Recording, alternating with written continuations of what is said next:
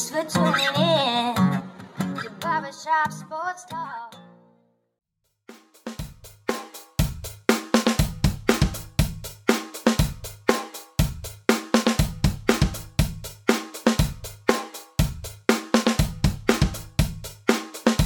Oh, thank you all for tuning in to the 449th episode of Barbershop Sports Talk with me, your host, Daryl D. Lane, as always, wherever you are, however you may be listening, I want to thank you for making me and this show part of your day, whether it be via Spotify, iTunes, Stitcher, Apple Podcasts, Google Podcasts, iRadio, SoundCloud, Pandora, whichever podcasting app or platform you may be listening to me via.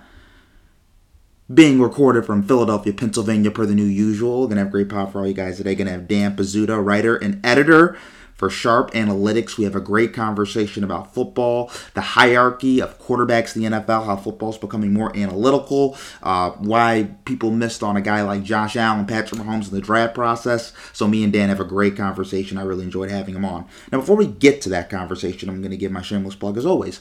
First time listener, thank you. But subscribe and follow right now. Also, share this podcast with friends and family, whether it be via Reddit threads, Facebook groups, etc., etc. Check on the description below, specifically if you use Spotify. I have everything timestamped. You can click on the timestamp and we'll send you to whichever part of the podcast you would most like to listen to. Folks, it is for your convenience. Follow me on Twitter at nighttrain underscore lane. Also, subscribe my YouTube channel. Just type in Daryl Lane and you will find it. I post three to five minute clips of this podcast right here, as well as my syndicate show outside the shop. And lastly, if you have Apple or iTunes, give me five stars and a great review. For some odd reason, right? If you don't like the pod, then don't say anything. Because you know what your mama told you. If you don't have anything nice to say, don't say it at all. Now it's time for my monologues that my good friend Kenny Sim loves so very much. Kyrie Irving opts in to his $37 million deal with the Brooklyn Nets. and the prevailing opinion is that the Nets dodged a bullet. Some may even say this is finally the organization standing up against the almighty NBA superstar who seems to get whatever they want. But in reality, here's what happened the Nets get to pay a guy $37 million who we don't know if he likes basketball or not. And at the very least, Kyrie's behavior would lead one to believe that basketball is not the most important thing in his life. So they get to pay a guy $37 million who we don't know if he's all in on basketball, on his profession, the reason why they're paying him $37 million. The Nets get to pay a guy $37 million whose behavior is still erratic. Check him arguing back and forth with Stephen A. Smith on Twitter today. And they get to pay a guy $37 million who was the second best player on a team who got swept by the Boston Celtics in the first round. 4 to 0. They get to keep a guy who said, We don't need a head coach. And apparently, per Stephen A. Smith on First Take, take it for what you will, that same player had practices after the normal practice. Not a workout, but after Steve Nash would hold practices, he held his own practice. So they get to pay that guy $37 million. The biggest issue here is Kyrie is still Kyrie. Nothing really changes for the Nets, even though they avoided Kyrie Irving leaving the Brooklyn Nets high and dry for nothing. You know how when couples fight, they go to therapy, marriage counseling. You can have as much intervention as humanly possible. But at the end of the day, if the behavior, the reason why you went to that therapy, that marriage counseling in the first place, doesn't change, the relationship won't work. And both people, both parties, could really want the relationship to work. But if the point of contention is, honey, I don't want you to smoke weed anymore. I don't want you to smoke cigarettes anymore. I don't want you to binge drink anymore. And then after work, you're hanging out with the guys, the fellas, the buds, the bros. And what you do is you light up a joint. That relationship won't work. And you and the missus can both really, really want to make it work. But at the end of the day, it won't work. So at the end of the day, at the end of next basketball season, next year, right? We're going to say the same thing about the Brooklyn Nets. Kyrie's not going to change. The Nets situation isn't going to change. I haven't even mentioned Ben Simmons. You think he's going to change? He's been what he is since he was drafted in 2015. Folks, it's 2022. That's about seven, eight years. We're going to say, wow, the Brooklyn Nets, they're so talented. Wow, they all got hurt. Wow, if only they had chemistry. Wow, if only if it wasn't for all those distractions. We said it when it was just Kyrie and Kevin Durant. We said it when it was just Kyrie, Kevin Durant, and James Harden. We said it last year when it was Kyrie, Kevin Durant, Ben Simmons, and we'll say it next year. No matter who's on the team, if the main characters in the cast in the movie remain the same. So now I want to get to this. So Deshaun Watson will be having his uh, hearing with the NFL today. And I was thinking, right? Organizations, they have values and mission statements, right? Colleges, jobs, sports teams, churches. They all have a mission statement that says the organization company's values. When I was at John Carroll, where I went to college, it was building men and women for others. The Jesuit way. These core values need to be upheld by every organization. The core values that that organization has decided that they want to uphold, that they want to put out to the masses, to the public. Only makes sense, right? But what's the point of having the core values if the employees, the people who work at the company, don't follow them? Here are the NFL's values respect, integrity, responsibility to team, resiliency. Which one of those four core values has Deshaun Watson exhibited during this entire process? Respect? No. Integrity? No.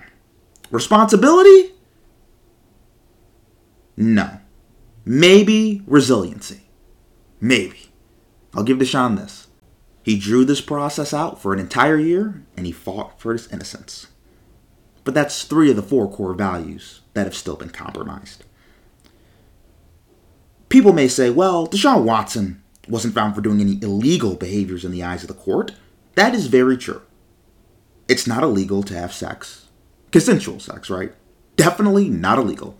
Most Americans, most men and women, most people in the world participate in consensual sex. But if you're working at a job, at a company, and your sex tape with your wife comes out, probably gonna hurt your standing in the company, right? There's a reason why people say people who do work where they're posting a lot of nudes, uh, a, lot, a lot of sexual behavior, right? It's hard to then get a quote unquote regular job. That stuff matters with companies. Maybe you could argue it shouldn't, but it does, and that's just the fact of the matter. Deshaun, as he goes through this hearing, three of the four core values of the NFL didn't he didn't uphold. While he did nothing illegal in the court's eyes, there are things he did that are not a good look for the NFL. Like it's not a good look when you're CEO of a company comes out with a sex tape with his wife and it gets posted all over all over the internet. It's not good. You probably might tell the CEO, "How about you take a leave of absence for a few months? Let it die down." Deshaun Watson is screwed. And I think he's going to get suspended for an entire year. Now, coming up next after the break on Barbershop Sports Talk, we're going to have Dan on the show. Coming up next at the break on Barbershop Sports Talk.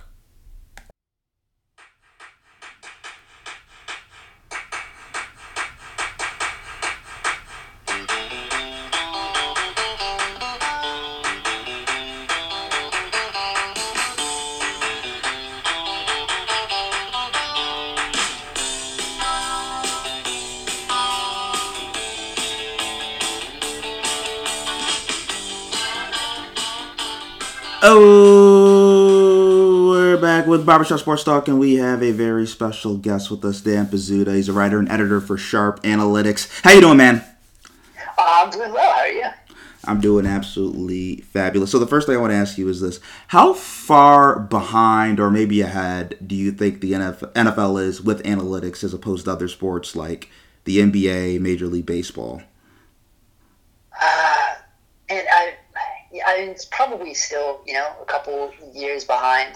Um, I, I, think we're, you know, seeing it more. I think more and more. I think you look at um, it was uh, you know Seth Walder of of ESPN. Uh, he puts out a, a list every year of kind of like the official analytics staffs of uh, NFL teams, and you know that list keeps getting bigger. You know, when he first started putting that list out, you know, a couple years ago, there were some teams that had you know one or no people on it. Um, so we're seeing there's been a little more investment, um, and then I think so. You're getting to see that a little bit. We're starting to see a little more buy-in. Uh, from you know some of the things and, and how it can translate on, on the field, and especially you know we're seeing more stories with you know teams like the Rams who are you know really relying on it and, and things like how they're scouting um, and how they're doing the draft. So there, there's a lot of different ways you can, you know, look at it. Um, and there's still a very wide range just among NFL teams themselves of, of who is really buying into it, who uses it in really in their day to day, and who's just kind of a little far behind. Which teams do you think are kind of like the most analytically driven in the NFL?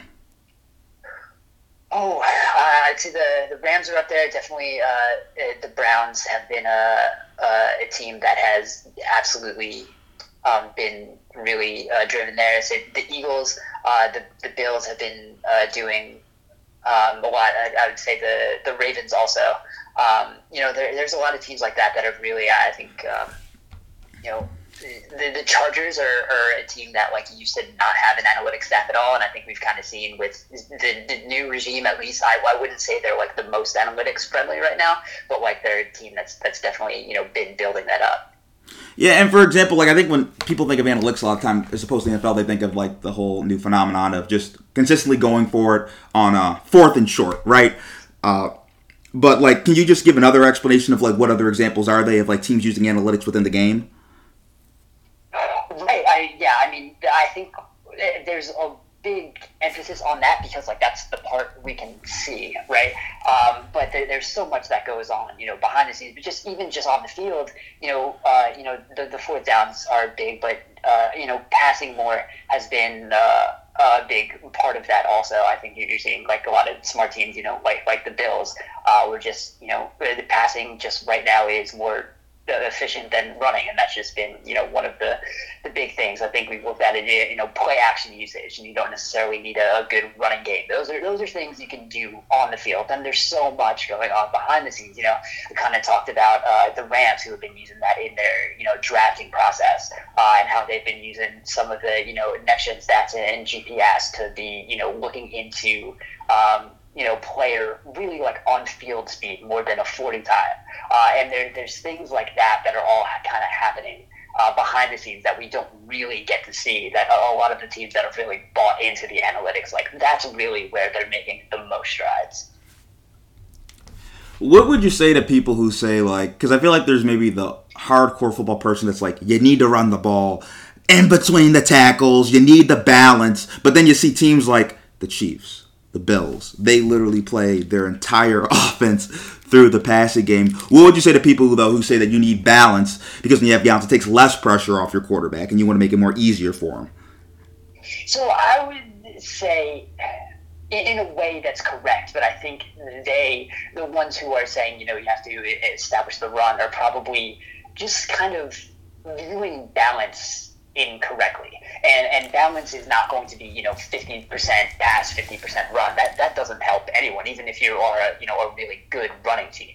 Uh, but balance is kind of more like what are you doing to make the defense uncomfortable? Uh, and I think we we are seeing that. Like, can uh, do you have the uh, ability to, to throw short? Do you have a, a deep part uh, of your game that you can you know take advantage of? What what kind of runs are you doing?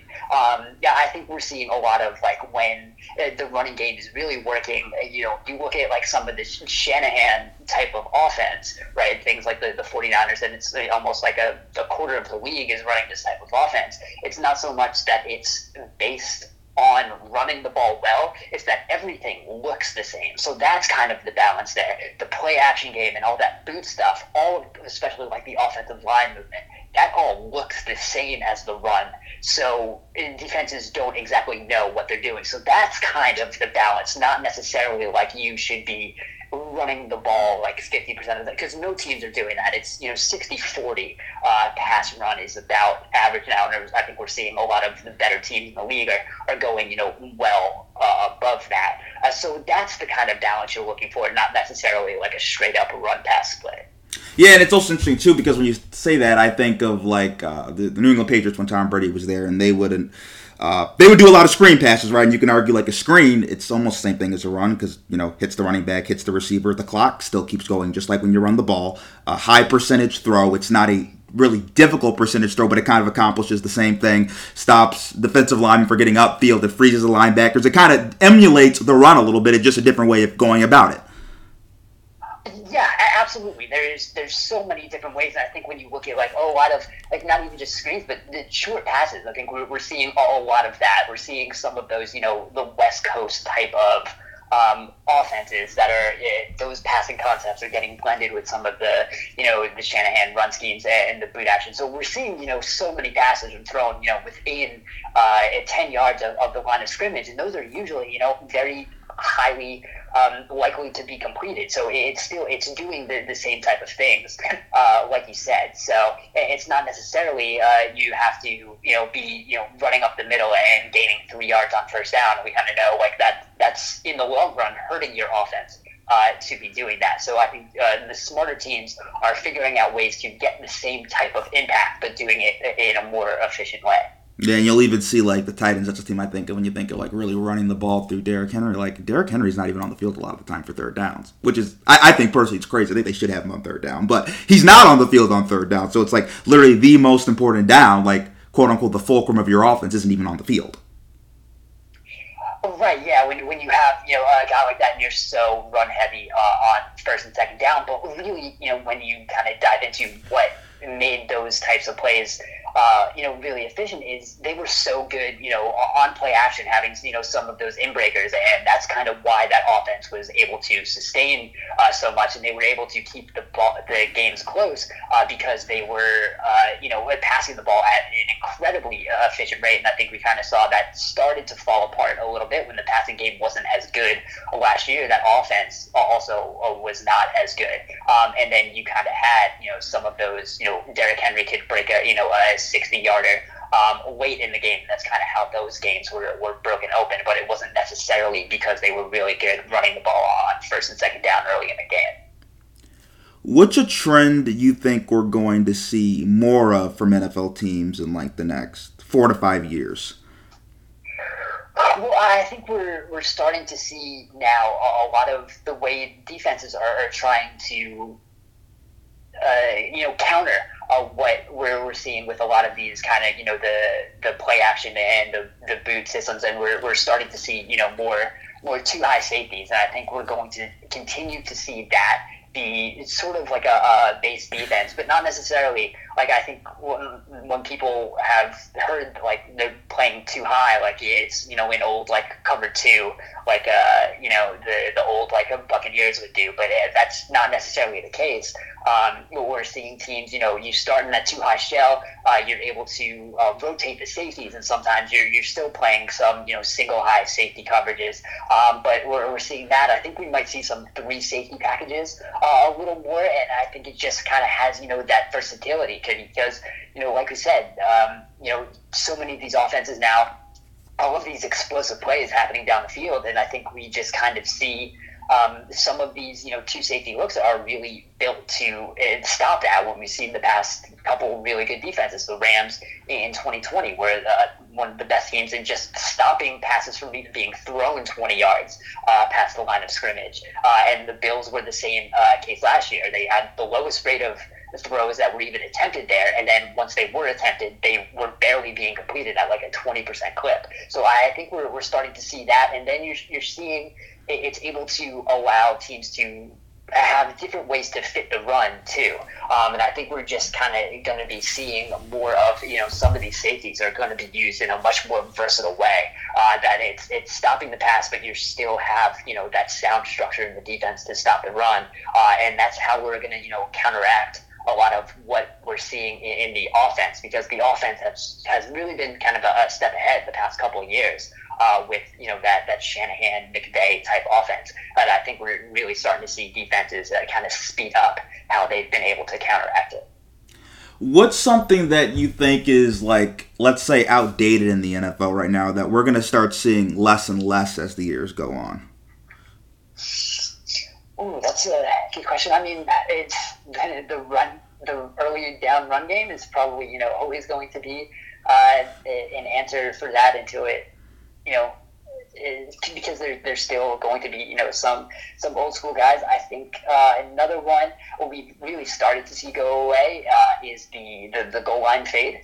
Um, that's a, a play that, along with you know some of these you know first down runs, is just one of the most ineffective uh, uh, plays you can run. And part of it is you know teams are thinking that when you're throwing it, uh, it's it's the the bad is like only going to be an incompletion, but they're completed so infrequently. Uh, I believe uh, last year about you know twenty percent of, of goal line fades were were completed, um, and I think teams are just finding you know more efficient ways to uh, you know throw the ball uh, around the goal line.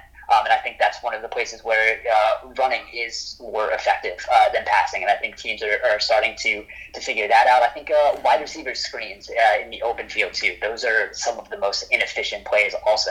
So I think we're, we're starting to see passes a little more go to wide receivers, you know, uh, past the line of scrimmage there. Uh, even a running back or a tight end screen it can be more efficient than some of these wide receiver screens. So I think there's just kind of little little pieces and little edges there that if you take some of them out of your playbook, I think you're, you're giving yourself a little bit of a benefit. So with that, and I want to you know focusing on because you mentioned the run thing, we've kind of touched on that a little bit. So like a guy like Adrian Peterson, would he be a less efficient player if he played in the NFL during this time in his prime? Uh, I mean, there's probably always going to be some uh, uh, kinds of uh, exceptions. Would he be getting, you know, the the number of carries he did in his prime? No, probably not. Um, you know, I think you still see a guy like, you know, Nick Chubb, who's not necessarily, you know, the greatest pass catcher at running back. And I think we're, you know, when you have an ideal of what that position is, it's someone who can probably uh, and make an impact in, in every facet of the game. But you know, Chubb's not going to be you know the biggest pass catcher, um, but he still has you know value. So uh, a talent like Peterson, it would not be you know. In, you know, completely taken out of the game, but in the volume that he had, probably would be, you know, taken uh, taken down just a little bit. Okay, so everybody, I think, agrees the most important position on the field is quarterback. After quarterback, I feel like wide receiver has started to uptick in importance. You see the Bengals with how Ja'Marr Chase has kind of evolved their offense with Joe Burrow. Uh, you look at how guys like Davante Adams were getting these humongous deals. Uh, teams won AJ Brown. Uh, how important do you think the star wide receiver is, and do you think that has become the second most important position in football? Yeah, I, it, it, probably depends on you know what your offense is, is trying to be and exactly like what is going to be in place. But yeah, I, I think we've seen how having that star has you know changed some teams. Uh, like you said, you know, the, having a, a Ja'Marr Chase or a Justin Jefferson, um, and and I think it's really going to be interesting over the next you know couple years that we see, and we you know started to see it a little bit, is how teams are trying to you know replicate that because we've seen some teams that you know need that wide receiver. We've seen the, the Raiders; they traded for Davante Adams. We've seen the Dolphins; they traded for Tyreek Hill. But at, on the other side of that, uh, we've seen the the teams have tried to you know replace them a little bit. We'll we'll see the Chiefs be a little more spread uh, between the receivers they have, and not necessarily dominated by a number one a wide receiver probably going to see that uh, with the the Packers also. Um, but then at, at, the same time, see like uh, you know the Titans trade away AJ Brown because they don't necessarily want to uh, invest in the position, but still use a, a first round pick on you know Treylon Burks. Um, so I think we've also seen uh, rookie wide receivers um, because of you know just how much they have like been in you know a passing environment coming up from like seven on sevens and in high school and in college. It's so much more passing um, than it used to be. So we're seeing rookie, rookie wide receivers when it used to be you know it would take maybe you know year two or year three before wide receivers you know would really blossom. We're seeing them you know it, be, have more of an impact um, in, in year one but we're also, I think, maybe over exaggerating how much like we've seen a star really emerge in year one. And I think some teams are trying to like take a swing and hope. Like we've gotten one in each of the past, you know, three years. When you look at uh, Jefferson, you look at uh, Ja'Marr Chase. Um, and you look at you know, AJ Brown, like we have gotten one star wide receiver, um, but I think teams might be taking you know too big of a swing here, uh, trying to hope that they're going to get that star uh, in year one. I think like that's kind of you know the what the Titans are, are maybe doing right now. So there's going to be a very interesting balance um, in between seeing how some of these teams are are approaching the position of whether they want to pay it on that really big second contract, which now you know is completely ballooning at that top of the market, um, or how willing they are to you know try to see um, whether they can get a rookie to to step in right away and and take that uh, at a much cheaper deal. So where would you put uh, as your second most valuable position? Where would you say? I know you said it's different for every team, but edge. Would you say edge is still?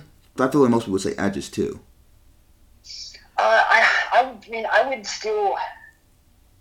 I, really, I think it's hard to say, you know, position just in general because, like, if you if you have a guy like you know Myles Garrett who's going to just be, uh, you know, dominating whatever tackle he's he's going against, um, you know, that's that's a, a, a, great player to have. I think edge in general is tough because of how quickly you know passes are getting out now, and that's kind of what we were, were talking about earlier about how you know some of these short passes and quick passes it kind of can eliminate the edge rush a, a little bit.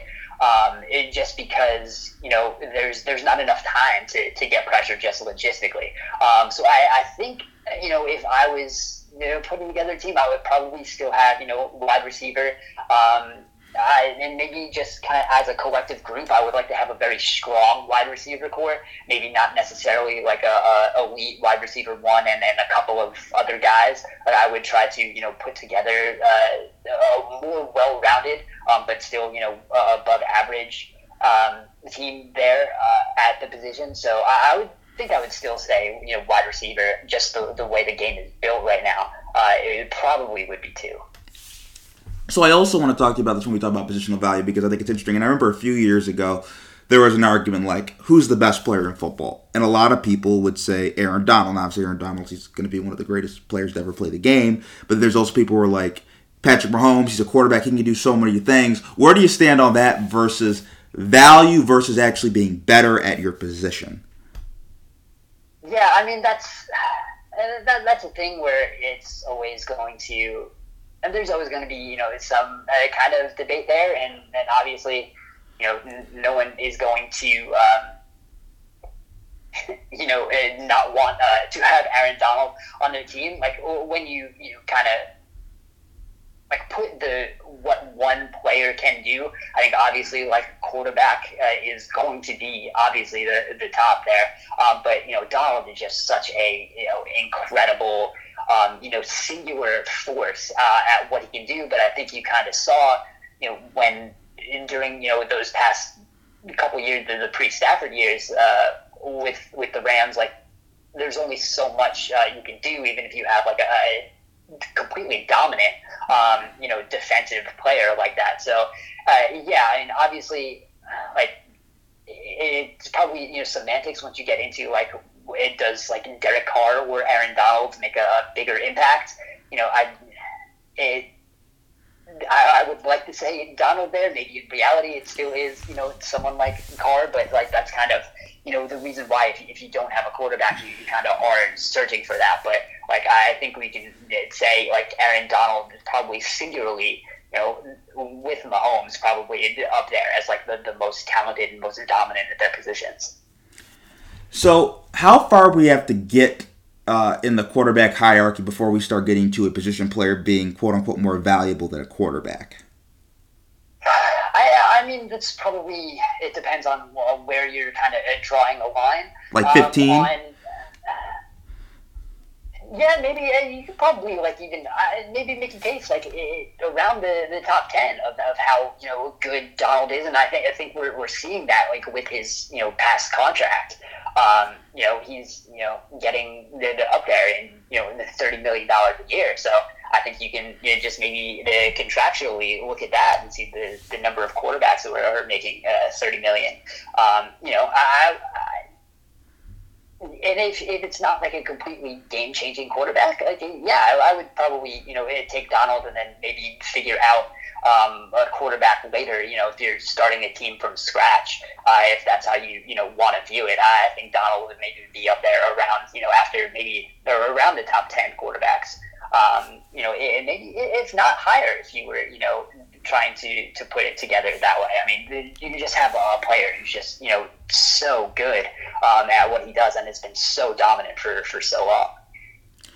So, you know, obviously, quarterback, like we say, is the most important position. But I- have always been of the mindset I feel like everybody's always like, you need an elite quarterback. And I agree. Like, having an elite quarterback, it clearly makes things easier. Like, when you have Josh Allen or Patrick Mahomes or one of these guys, like, it clearly makes things easier. But how far would you say you have to go down the quarterback hierarchy to where it's like, okay, like, this is a functional guy who can just run our offense. The other team is built right. We have the right coach, we have the right structure, and we can still win?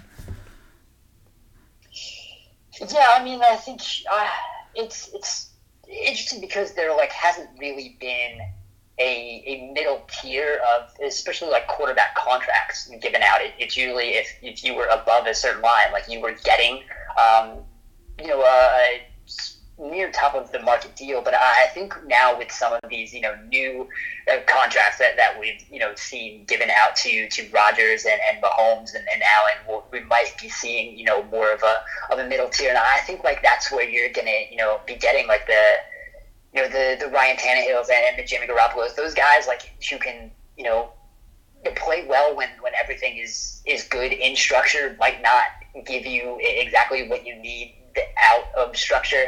Uh, they might not be able to create so much uh, on their own.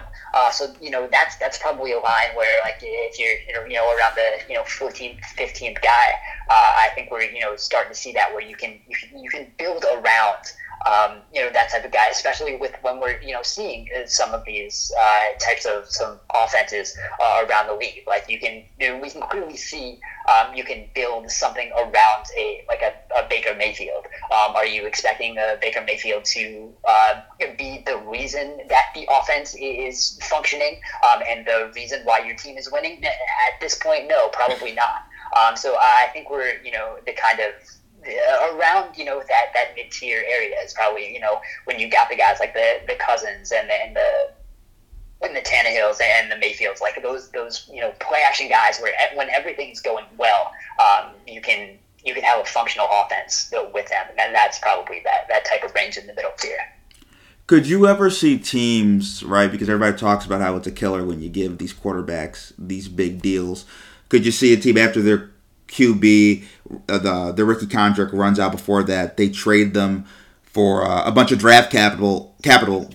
Try to flesh out the roster and try to find that next young QB and just keep that cycle going to avoid uh, kind of the back the back breaking uh, big QB contract.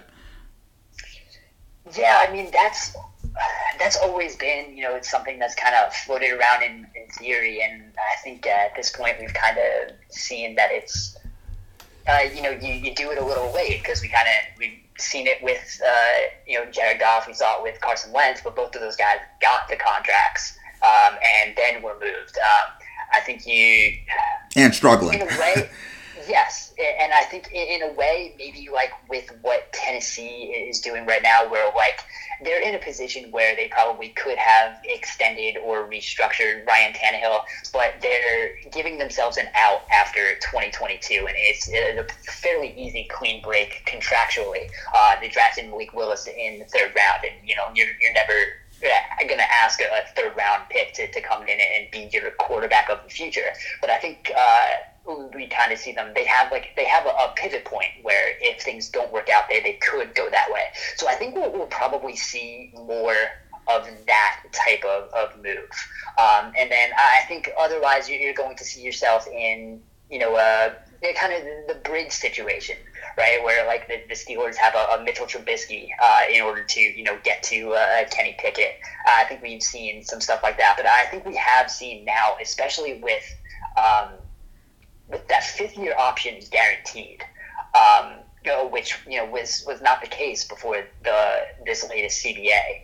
Um, so when you and it's automatically guaranteed, I think we will see like a you know a Daniel Jones situation with the Giants, um, where you know it's been three years. There has not been a lot of good football, um, and they showed nothing that would make them want to guarantee uh, that that fifth year option. And I think like we've seen that with you know uh, the Browns not being able to move Baker Mayfield, with uh, how much of a disaster Sam Darnold uh, has been for the Panthers because that fifth year option was uh, picked up after the trade. I think that's going to have teams you know move on uh, a, little quicker uh, than they than they would have. So like we will have a, a, situation like with the Daniel Jones right now. Well, he's going to get that fourth year to, to be a starter, um, but the teams are, are going to be uh, very hesitant to to commit uh, before you know you you really show.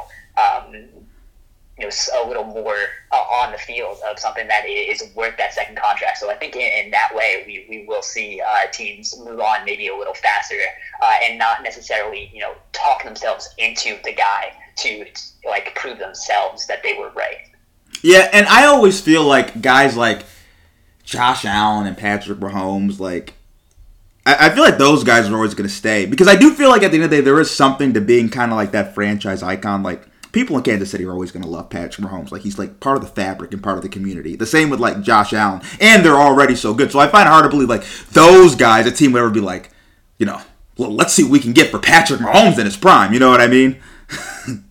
right. Yeah. Uh, it, it's definitely going to be a thing. Like when you have an elite quarterback, you're you're not there's.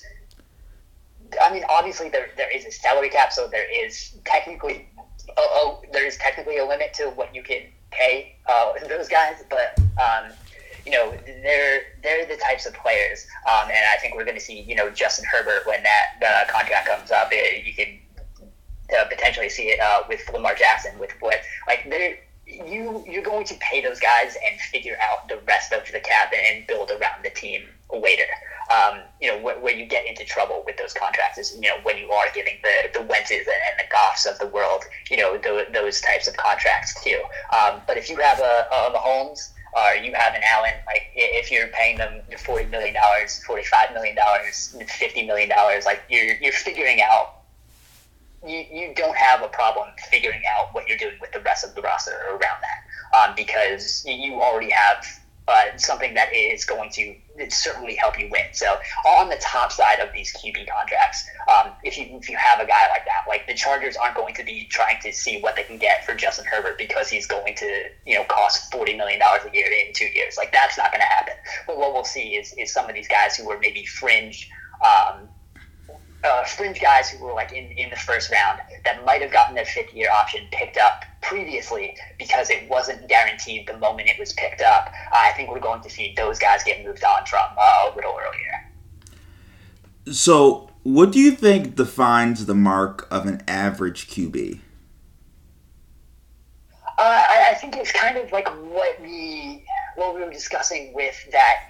You know, yeah, I, I I think Kirk Cousins gets you know a little too much. He's probably you know an above average quarterback, but I'd it's agree. like it's it's that type of tier, right? It's it's those guys who when everything is going well, um, and everything is built around there's there's a good offensive line, there's a good offensive system. Um, they'll they'll be and they won't cost you much, right? Um, and then, like Tannehill can be in, in that range. You know, uh, Mayfield can can be in that range. Um, it, it's it's guys like that where if you're you're setting them up for success, they are going to be able to do it, but they're not necessarily going to go above and beyond that. And I think like those are, are some of the. Um, and those are some of the quarterbacks that I think you know you can kind of consider an average, and maybe you know you would look at them at above average because you know it, offensive coaches are better at getting you know good play out of some of those quarterbacks. But when you kind of look at you know what they're what they're doing outside of structure, and I think like that's what we're showing at least like what the, the great quarterbacks are doing. Right, they can all create outside of structure. They can they can give you something that the offense isn't necessarily giving them the answer to. Like they're creating the answer, um, and I think like that's kind of where, where the line is between the, the really good quarterbacks that you're, you're seeing really succeed uh, and the guys you kind of have to, to scheme around a little bit. So, how many truly elite QBs do you think we have in the league? Ooh, um, let's see. I mean, it, it, I guess it, you know it depends on how you you know define elite. But uh, if there's guys you know that you want to you would build around without hesitation. Um, you know, right now I would say I'm just looking at quarterbacks. See Rodgers, Mahomes, Allen. I'd, I'd put this version of Stafford up there. Uh, Dak Wilson. Uh, you know, Burrow, Murray. I, there's about you know nine or Herbert. I'd say about you know nine or ten right now, and I think you know you're you're holding off on. Um, you know rookies like like Trevor Lawrence. I think he's you know much better than what you know he, he showed, but you're obviously not going to put him uh, on that that type of tier yet. So uh, I'd say there's probably around like you know uh, ten guys who can right now like win you the game because they are their your quarterback. Where do you put Brady in that spear? Because Brady's a guy who, when I think if he doesn't necessarily extend the play, uh, but he runs kind of the offense for perfection. He's clutch, obviously, the Super Bowl. So where would you put Brady in that spear?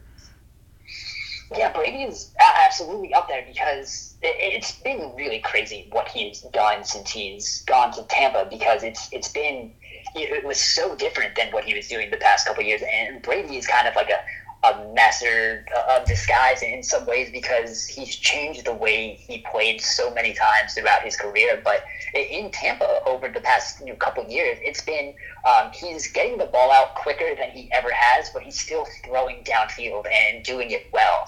Um, so he has you know those, those high aDOT uh, type of throws that uh, really are, are, coming up with, with valuable completions down the field. But he's getting the ball out quickly, and it's kind of just like it's unlike anything we've really seen from, from a quarterback who can get the ball out that quickly and still throw the ball deep. You know, when you look at guys who are, are really doing that, it's like, you know, it's, you know, Josh Allen and Patrick Mahomes are scrambling around a little bit, and those plays are, are happening, you know, three and a half seconds after the snap. But Brady is, you know, getting the snap in like under two and a half seconds, uh, is throwing the ball downfield. Um, and just the, the way he commands everything. Like he's he's still like there there has not been a drop off uh, in his game. He's, he's only really gotten better since he, he came to Tampa.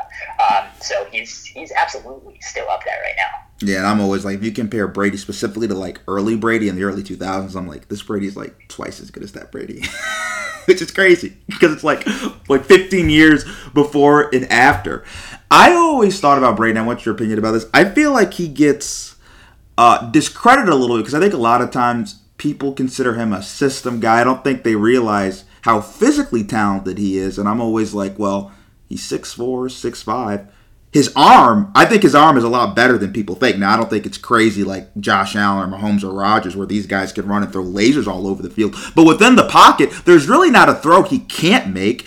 Uh, he's super smart. He was throwing the ball in bad weather in New England for years. We talk about arm talent, right? Like throwing it in a blizzard in Foxborough is a lot different from throwing it in a dome in Indianapolis. So you feel like Brady's physical ability gets really underrated?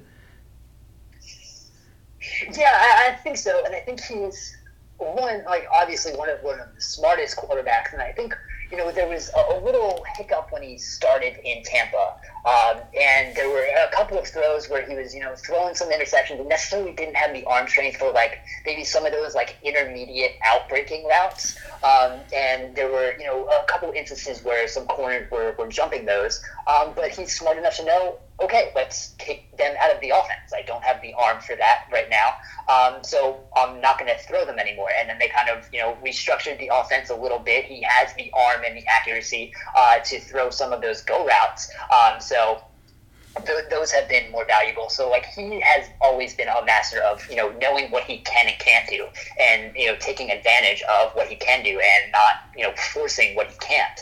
Um, so you know when there are struggles on, on, a throw like that, where maybe the arm strength just isn't quite there, um, he's just you know not going to make those throws anymore. And I think like that's what has definitely made him special, especially going into Tampa, uh, because it's just like it's so much of it, built on what he can do uh, is so well. Um, and he's just you know so good at processing. Obviously, you know before and after the snap. Um, so that's just it's been a, a creation of, of that vertical game and, and what Brady can bring to an offense. Uh, and and what they've been doing in Tampa has been great. And I think it's interesting to your point when you talk about. I feel like a lot of times, and I was talking to a friend about this, and it was actually about the NBA, and it was about like Steph Curry because the draft just happened. And it was I was reading his scouting report, and it was like all these crazy things. And it was like a lot of times I just feel like in sports in general, we focus on what players can't do, like their negative, the weaknesses, and we don't focus as much as what they can do, like the Steph Curry example, right? The handle, the greatest shooter ever, all this stuff, like with Brady, right? People can focus on, you know, what type of throws he can do, what he can't, but you need to focus on what he can do because nobody's going to build an offense about what with, with Tom can't do. They're going to do what he can do because your whole job as a coach and organization, it's to amplify what the player can do. Like Lamar, you build an offense for what he can do. Patrick Mahomes, you build an offense for what he can do. So you think that gets lost a lot of the time where everybody's like, you know, this guy can't do this, this guy can't do this, where it's like, if this guy can do like four or five elite things, it's like we're in business if we just minimize his weaknesses. Yeah, I, I think absolutely, and I, I, think we're you know getting getting maybe to to a point the other way. And like you said, like with Mahomes, you know, watching him at Texas Tech, he was just he was he was making all the the bananas throws um, that he was making. And I think a, lot of people were just kind of looking at that and being like, that'll never work uh, in the NFL. But like, and they pointed to his interceptions, but he threw so often.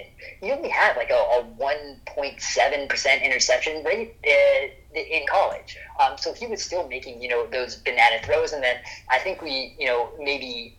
Uh, I think we kind of have to find a balance because then you look at someone like you know Jordan Love, um, who was you know looked at for you know having that arm, uh, but he, was already in the process of where like he was trying those throws and they weren't necessarily working in college. Um, but there was you know a sense of you know he he's got the arm so we can you know figure that out. So there has to be kind of a, a balance uh, there a, a, little bit. Um, but yeah, when, when you're looking at what I think all of you know the, the best coaches and organizations are in the league right now are, are finding what they what these players can do, uh, and kind of you know uh, Belichick has, has really been you know the, the best at this. Um, you know, bringing in guys, and I think probably you know outside of the, the wide receiver position, uh, kind of bringing in guys, figuring out what they can do, and, and playing exactly to their strengths, and, and that's kind of all positions. That's kind of how he built the defense for for years um, through uh, you know a lot of the, those dynasty years. Um, so I think just yeah, in, in general, you're, you're seeing the, the best offenses and and kind of the best teams in the league are figuring out what these guys, you know, can do and figuring out how they can build around that, uh, especially in the early years to, to make the transition to the NFL a little better. And I think like that's kind of how we, we've seen offenses evolve, right? We're, we're seeing like way more RPOs um, and stuff like that uh, in the league because it's helping some of these college guys um, as they come up uh, into the NFL, and then you're starting to see them, you know, transition and, and take uh, take you know uh, bigger leaps um, as they you know get more comfortable and they're not just you know thrown in um, having to you know uh, do just a straight under center drop back. Like those those don't exist anymore. Um, and I think that's kind of because we've seen how good a lot of these guys uh, you know are from shotgun and, and how much they can um, you know continue to, to develop there. So I think like we're, we're definitely starting to, to see that a little more. Why do you think people missed on a guy like Josh Allen? Well, Allen was was interesting because, and I think it was you know somewhat similar with with Herbert a little bit, where all of the, the physical talent was there. Obviously, he had like the rocket arm, um, but it just it, it, didn't connect very often. And I think there was um, there, there was a sense where like you weren't you wouldn't necessarily be able to make him more accurate. And you know, uh, a rocket arm that can go 70 yards doesn't really mean anything if those passes aren't going to be completed. Uh, but I think we've we've seen and, and these guys have come into you know better scenarios in the NFL and Allen uh, you know especially with the Brian Daboll offense it ended up being you know so open um, where uh, a lot of these these physical traits were were able to be refined a little bit. Um, and, and even with that, I think we're just kind of seeing, you know, how much value can happen, like when those big plays do hit, and when you do have, you know, some of the that rocket arm a little bit, like it, it just it takes away, um, you know, it, it, gives you a bigger margin for error uh, in some uh, cases. Like I think when you, you know, even you know, bring it to like Matthew Stafford this past year. Like he was not the most accurate quarterback from from down to down, um, but he was able to make so many big plays and having big plays and deep uh, passes like were continually on the table because he could make those throws. So you only have to you know make uh, a couple of them. And I think it's the same thing with Patrick Mahomes. He's not necessarily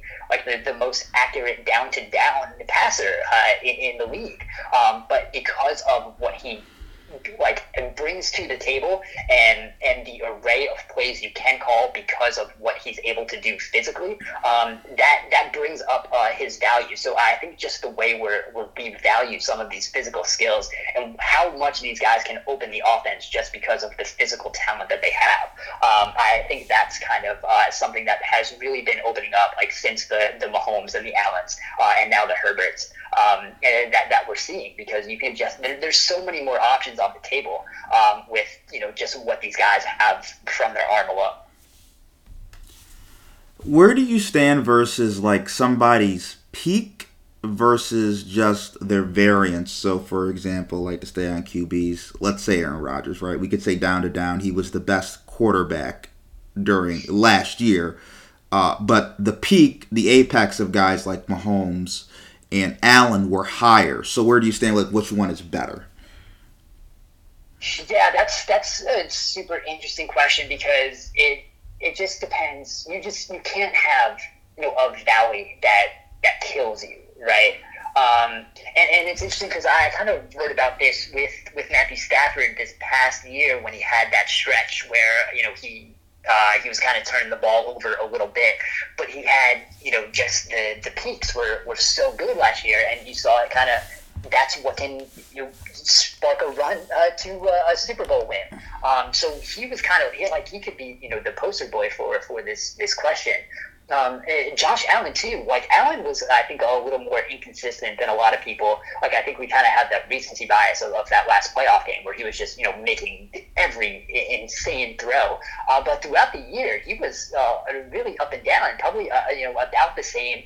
Um, if you look at like uh, you know EPA, he had the the same uh, number of uh, negative EPA games as Stafford did, and I think Stafford kind of got because they were you know in, in, prime time or or whatever got got a little more heat for you know some of his low points. Uh, but I think when you like have you have the ability to have that peak, you just can't have um, you know the, the valleys that are, are really going to cost you over a consistent time. And I think like that's kind of what like a Carson Wentz, right? And I think you you see like the, the more variants of that. Like when when he's on, he can still be good. And, and numbers wise, he was he came out about fine. But his mistakes are so bad and so glaring and so costly um, that you know you, you really don't have a chance when when you're making.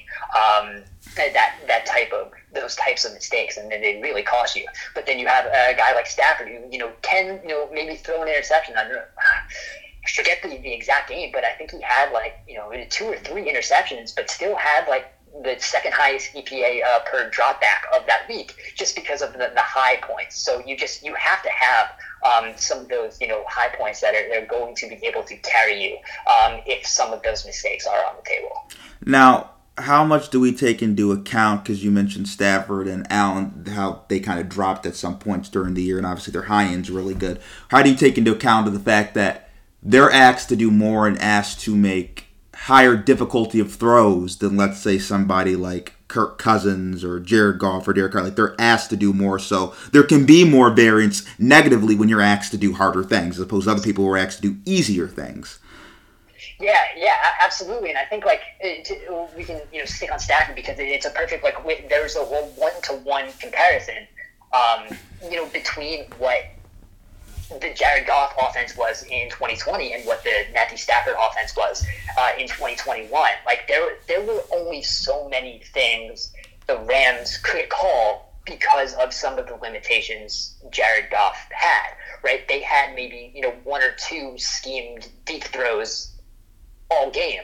Um, and if uh, you know Goff missed one, uh, then then that was kind of it because they didn't really have it in their arsenal to to make that a, recurring thing in their offense. And with Stafford, um, you know, there were so many things that were just uh, completely on the table um, because of what his arm was was able to to bring to them.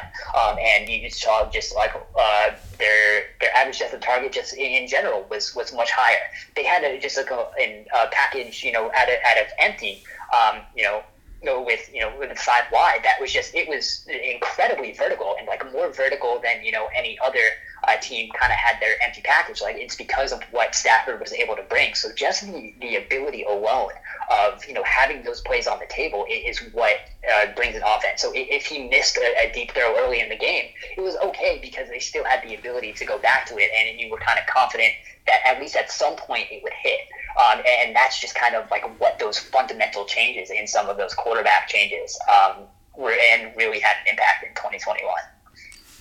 Who do you think is the best quarterback in the NFL right now? I mean, I'd still say it's, it's Mahomes um, until you know proven otherwise. Uh, just the what he's able to do just on his own, um, and, and, I think like we just kind of, we kind of saw a, a shift in what happened, and like even through how defenses like really we're, we're starting to see a lot of these two high because they're trying to stop the Chiefs. Like that's that was really you know the, the start of it.